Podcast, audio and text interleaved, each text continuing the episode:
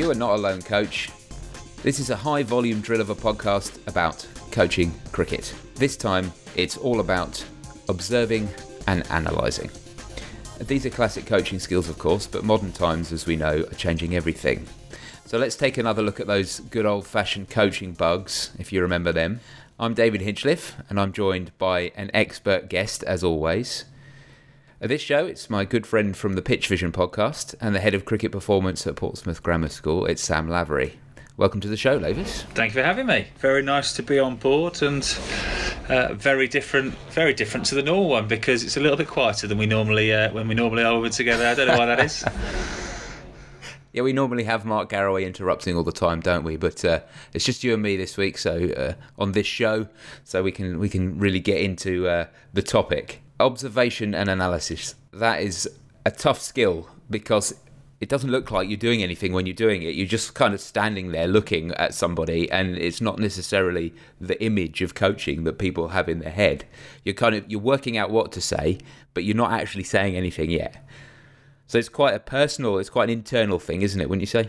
If you're in a environment like I'm in most of the time, and I'm working with a, a senior cricketer at school, and they're aware of what I'm trying to do, then I can I can probably go quite a long period of time with allowing them to bat or to bowl, and rather than having to feedback every 20 or 30 seconds like some people would like to do. So we might go for we might go for a good 10 15 minutes and then we'll have a chat after that little period and talk about what we thought um, combine our ideas and come to some kind of action point from there. But the other environment that become very tricky and it's an environment that lots of people in is where you're coaching a young child and their parent is watching and maybe they've paid some money for that that situation. They want to see lots of communication. They want to see lots of feedback straight away when maybe you're not ready to do that. So gauging that balance between the two, and um, so the environment is a consideration all the time um, because everyone's got a different kind of time span that they're allowed to work within in their um, in their coaching role.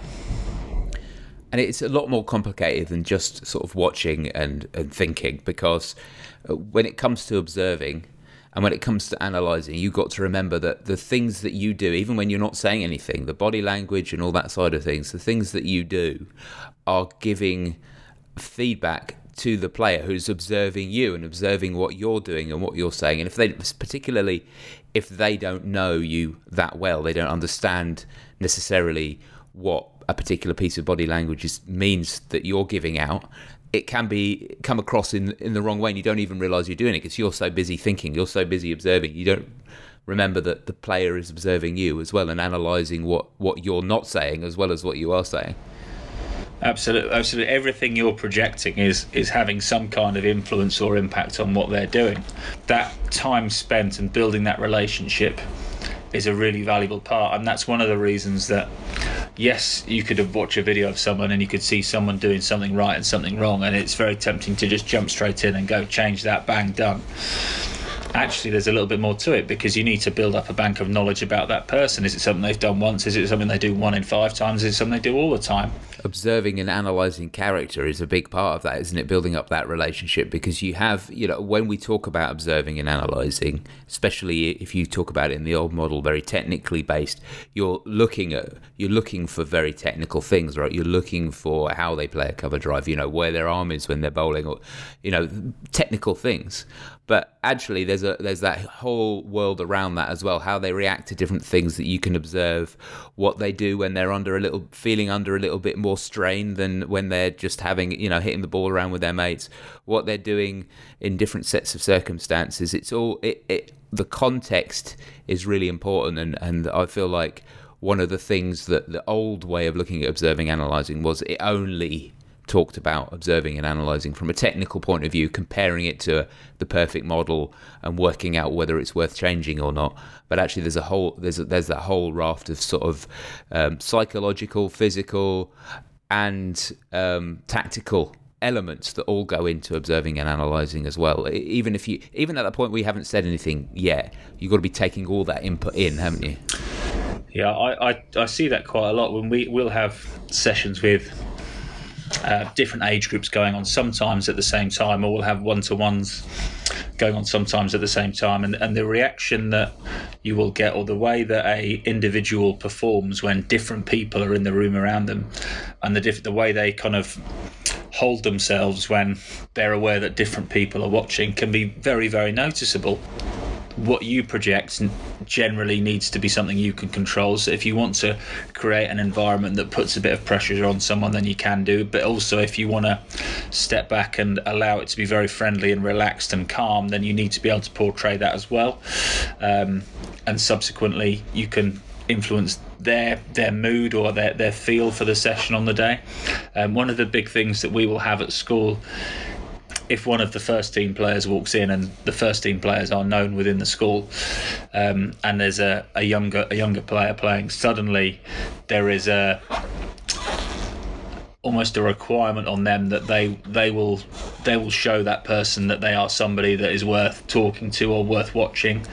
Um, and I'm sure you see that happen all the time in sessions that you've got going on because everyone reacts differently to different personalities around them when it comes to um, you're talking about outcomes there when it comes to outcomes and observing outcomes i think that's that's an important part of the process now.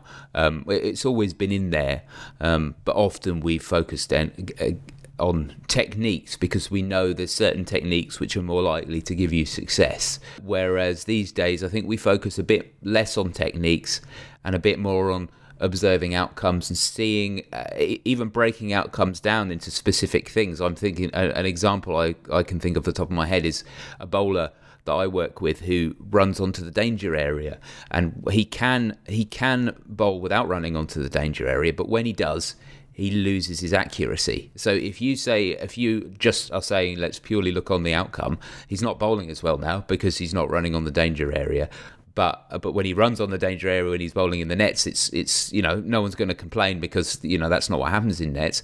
But actually, what we want, the outcome that we want, is for him not to run on the danger area and then be able to correct, so he gets his accuracy back again. So he's doing both. So I think when you talk about looking at outcomes, it's not just about someone smashing the ball out of the middle of the bat. You know, if whether they have a massive hoik or play a perfect cover drive but it is more about what specific outcome are you looking to achieve, and and if you're observing that, then getting that across to the player. That's that's all the feedback side of thing. But if you're observing that, you you want to know. You want to know what you're observing. You want to know what you're analysing, rather than just generally looking and, and trying to um, build a perfect model from someone who you have to do one thing at a time with them. Yeah, I think we've kind of been in ebbs and flows with the the the outcome versus process debate over the years, and I, I think going back quite a long time, it probably was outcome led, and then people started to deconstruct um, mental processes, technical processes, different tactics and and and so it became all about the process as you say didn't it? And how do we do something?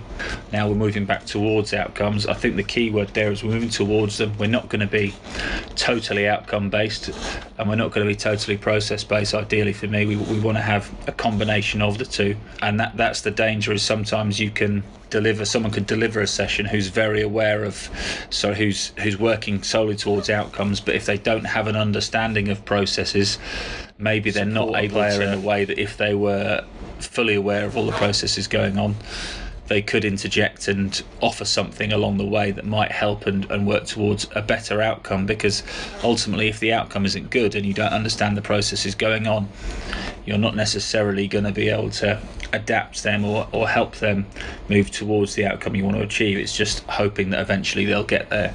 Um, and you want to give them that opportunity to get there on their own, and you can change the constraints or the environment to encourage them to play in a particular way to get towards that outcome. But really understanding the processes, I think, is still very, very important, even though we don't place them as the emphasis for what a player is working towards all the time now. Yeah, and I think that, that understanding that on a, on a deeper level is a really core, important part of, of modern coaching. There's, one more area that I want to cover before we wrap up, and it's a big area, so we'll have to s- scoot across it fairly quickly. And that is using technology, video replays, that kind of thing, to observe and analyze. Now, uh, you you like that? You like doing it with, for both games and for practice, right? So, can you tell me a bit about maybe a little bit about your process for, for that for using technology to to observe? Yeah, um, I I often have it um, both in a training environment and in a playing environment. If I feel like I'm going to get more benefit, or if I feel like there's something that I can't see with the naked eye, or something that I'm going to need a little bit more time on, then I can use it or the player can use it. And, and it's important that it's that it's not always me doing the analysis. It could be, and often it is initially the player doing the analysis because if they can, if they can analyze themselves and they can really understand their own body language or technique or whatever it might be, then then that's going to be more useful than, than me just telling them it's right or it's wrong.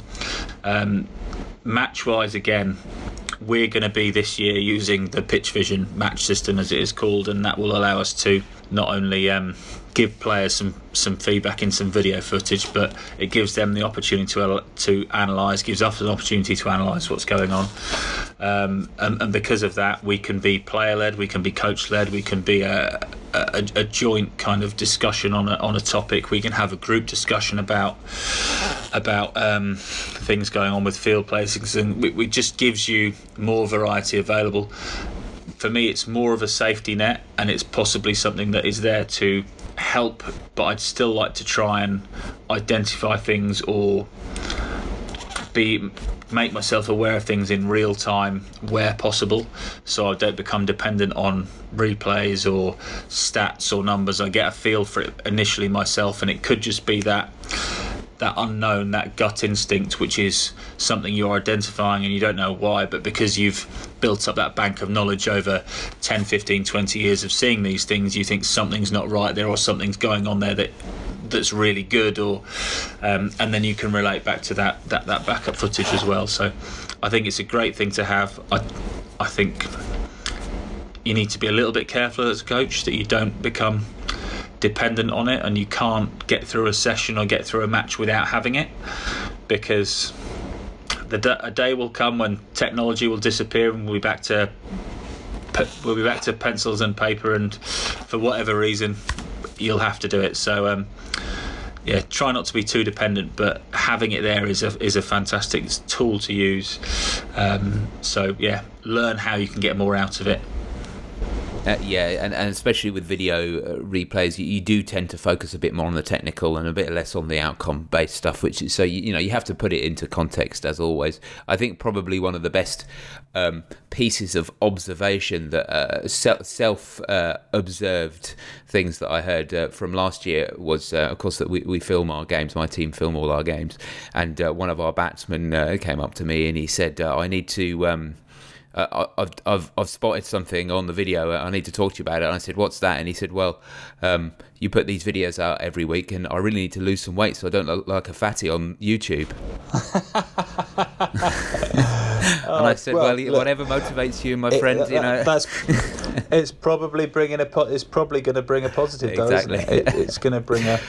But you're right. Uh, the the thing I was going to mention, and it's something that I'm really looking forward to this year, is when we filmed in the past, we've done it with one camera, and that camera usually when we're batting has been fairly close.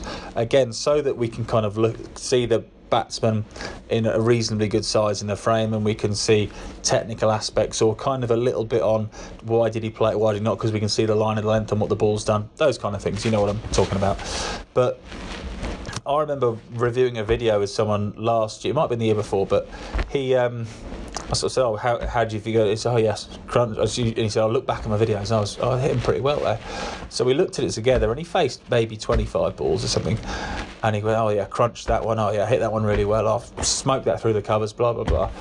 And, and he went on, and out of the 25 balls, probably 13 or 14 of them, he, he was sort of, oh, I hit really well, hit really. I was, oh, yeah, really happy with that one, really happy with that one. But hold on, you only got 10, Not, you only got 10 runs here. You, you've, you're telling me hmm. you've smashed 15 of them. Yeah and again, the bigger picture's lost because you're focusing too much on what's going on with the batter and forgetting the batter's only a small part of the big game, which is the field of cricket. And if the batter hits 10 in a row really hard, but they all go straight to backward point, then you're still on none and you're still. You're the, the run rate's creeping up, so it links the decisions really well in terms of your where the where's the ball and where's the field and that kind of stuff. So that would be really good to to offer a little bit more from our point of view. That's brilliant. Hopefully, that's been helpful to, uh, to people listening. And um, thanks for coming on the show, uh, Lavers. Uh, we're going to wrap it up there.